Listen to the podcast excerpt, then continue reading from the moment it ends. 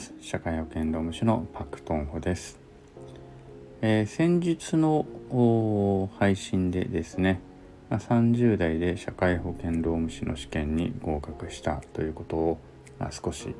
書いたんですあ書いてんじゃないね。喋ったんですけれどもえっと具体的に言うと私が合格したのが2013年なので年齢で言うと38歳の時に合格をしてるんですね。でまあちょうどですね実は来月8月の28日の日曜日ちょうど1ヶ月後かなこれ今配信予定してるのがえっと7月の29日なので、まあ、1ヶ月後あ違う30日だ8月7月の30日にこれ配信しようとしてるので約1ヶ月後もう1ヶ月切っちゃったってとこですね。週でいくとちょうど4週間後になるのかな ?123 そうだね4週間後ですね4週1ヶ月きうん4週間後になる、えー、日になるわけでまあ今おそらくですね受験生の方々がえー、まあ本当に必死にね最後のラストスパートをかけているであろうということをですね想像してちょっとエールを送る意味でちょっと社労士事件試験についてですね語ってみたいなと思いました。で、ここのスタンド FM でですね、社労士って検索すると、現役の社労士の方よりも、えっと、社労士試験を今勉強してるっていう方のチャンネルの方が多かった印象です。えー、そのぐらいね、皆さんあの一生懸命頑張られて、で、このスタンド FM, FM とかを利用して多分アウトプットとかされてるのかなというふうに思います。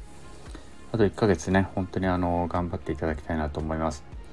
でちなみに、ま、参考になればということで言いますと、もう私が合格したのもね、えっと、2013年だからもう9年前になってしまって結構一昔前になってしまったんだなって感じなんですけれども当時私は、えっと、妻がいてで子供がまだね2013年なので何歳だろう4歳かな？2009年に生まれたので3歳半ぐらいの時まあもうすぐ4歳みたいな時に、えー、受験をしました。で、試験勉強自体はね、2011年から始めたので、2年間勉強したんですね。ただまあ試験は2012年受けてないので、2013年に一発、まあ、いわゆる一応一発合格なのかな？2年間勉強して一発合格っていうちょっと変わった感じのことにはなっております。で、最後の1ヶ月ね、どういうふうに暮らしたのかというと、やっぱまあ基本的にはもう過去問をね、とにかくずっと解くっていうことになってくるんでしょうけども、やっぱりさあの私もねあの過去問ずっと解いていたなっていう印象です。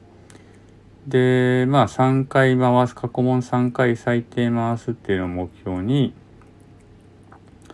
えー、まあ私タックに通ってたのでタックの問題集とかをまあ最低3回全部回すっていうふうに考えて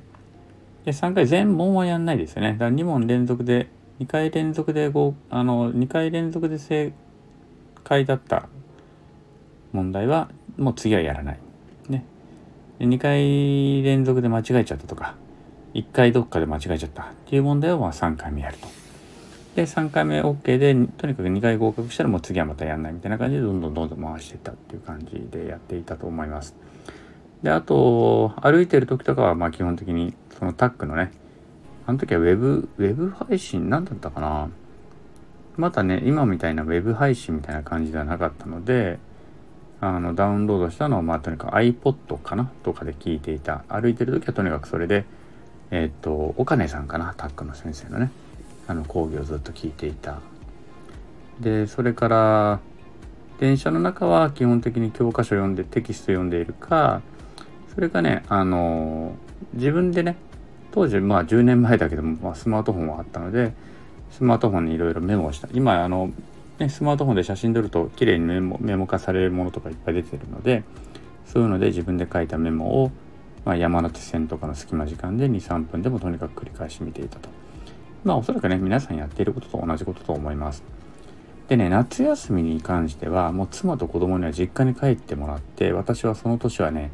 もう妻の実家にも私の実家にも行かなかったです。でもそれはもう理由説明してもう夏休みはちょっともう行けないってことで私だけ行かないで。で夏休みのその1週間ぐらいかな。5日間から1週間ぐらいは1日10時間勉強することを目標にして結局ね10時間ってなかなか人間勉強できないですよね。8時間か9時間が限界でした。あのうん限界だったけどまあとにかく限界までやりました。でその限界にその勉強する時間がね多分ちょっと特徴的だったかもしれないんですけれども夏休みの初日初日からですね朝6時からもバーッと始める。6時もっと早かもっと早かったかもしれない。とにかく朝起きて一気に午前中に56時間やっちゃうんですね。午前中に56時間やって昼飯で食べたら少し寝る。で少し寝て12時間昼寝をして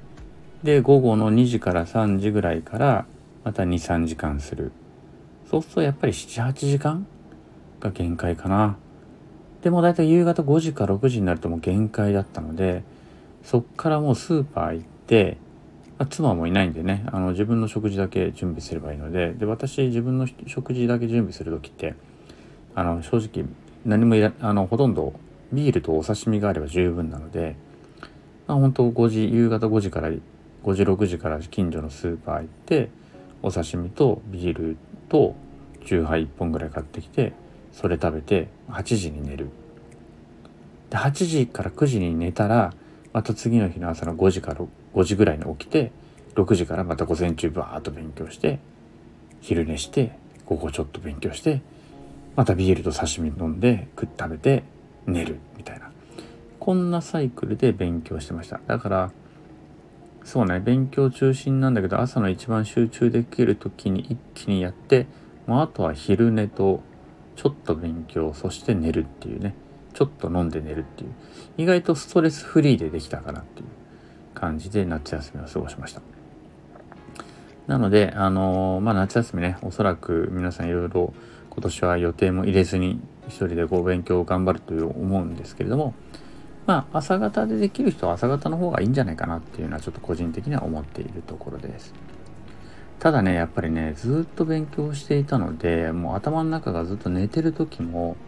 社労士試験の勉強でいっぱいだったのであの時期はねもう金縛りにしょっちゅう会ってました。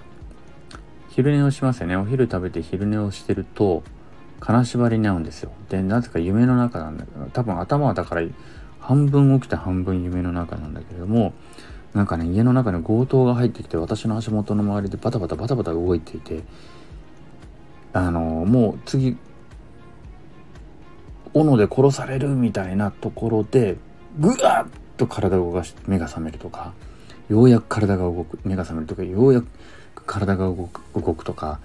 なんかねそんな経験を何度もしましたね。あれ以来社労士試験終わって以来金縛りって一回もあったことないので一回ぐらいあったかなちょっとね。あのでも本当にあの時期っていうのは頭の中がね体が寝てるけど頭が起きてるっていう状況がずっと続いていたんだなっていうふうに感じます、まあ、そのぐらいね頑張ればあの皆さんにも必ずねいい結果って現れてくると思うのであの最後の1ヶ月本当にね是非頑張ってみてください。あのマインドとしてはマインドとしてはですよ自分が受かんなかったらあと誰が受かるかわからないっていうぐらいまで勉強しとく。ね。自分がもうこれで自分が受からないんだったらあと誰が受かるかもう分かりませんっていうぐらい勉強するとかあとは自分のマインドもそこまで持ってっちゃう。別に自意識過剰なわけでも何でもないんだけれどもそのくらいの、うん、マインドまで自分を持っていけると試験当日とかもね結構落ち着いていけると思うしあのやっぱり自信を持ってね勉強できていくんじゃないのかなと。不安なこと考え出したらもう不安な方にばっかし行くのでそうではなくて自分が受かんなかったらあと誰受かんのって私は結構あの当時本気で思ってました。もうこれ以上は無理なんですけどと。で自分もそんなに別にあの勉強がね偏差値って言ったらもう50から55ぐらいの間ずっとあの中高度行き来してたけど、まあ、だからといってそんなに別に人一倍記憶力が悪いとかでもないしここまでやって受かんなかったらもう分かりませんというぐらいまであの思ってやってみるといいのかなと思います。もちろんね試験なのでそれでもダメな時ってあります。それはそれでまたパッと気持ち切り替えてあの前にね前回私があのちょっと喋ったように目標の修正なんていくらでもやったらいいわけですからまたね2010、えー、今年の目標を来年の目標にに延長するなんてことは別に全然ありだと思うのでその辺はねあのちょっと気持ちを楽にしつつそれでもあの最後まで頑張ってあの自分のね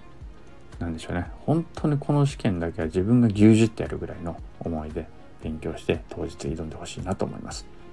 またね当日近づいてからその当日の心構えみたいなものはちょっとまた喋ってみたいなと思いますのでもしよろしければ参考にしてみてください。あと1ヶ月本当に頑張ってください。応援します。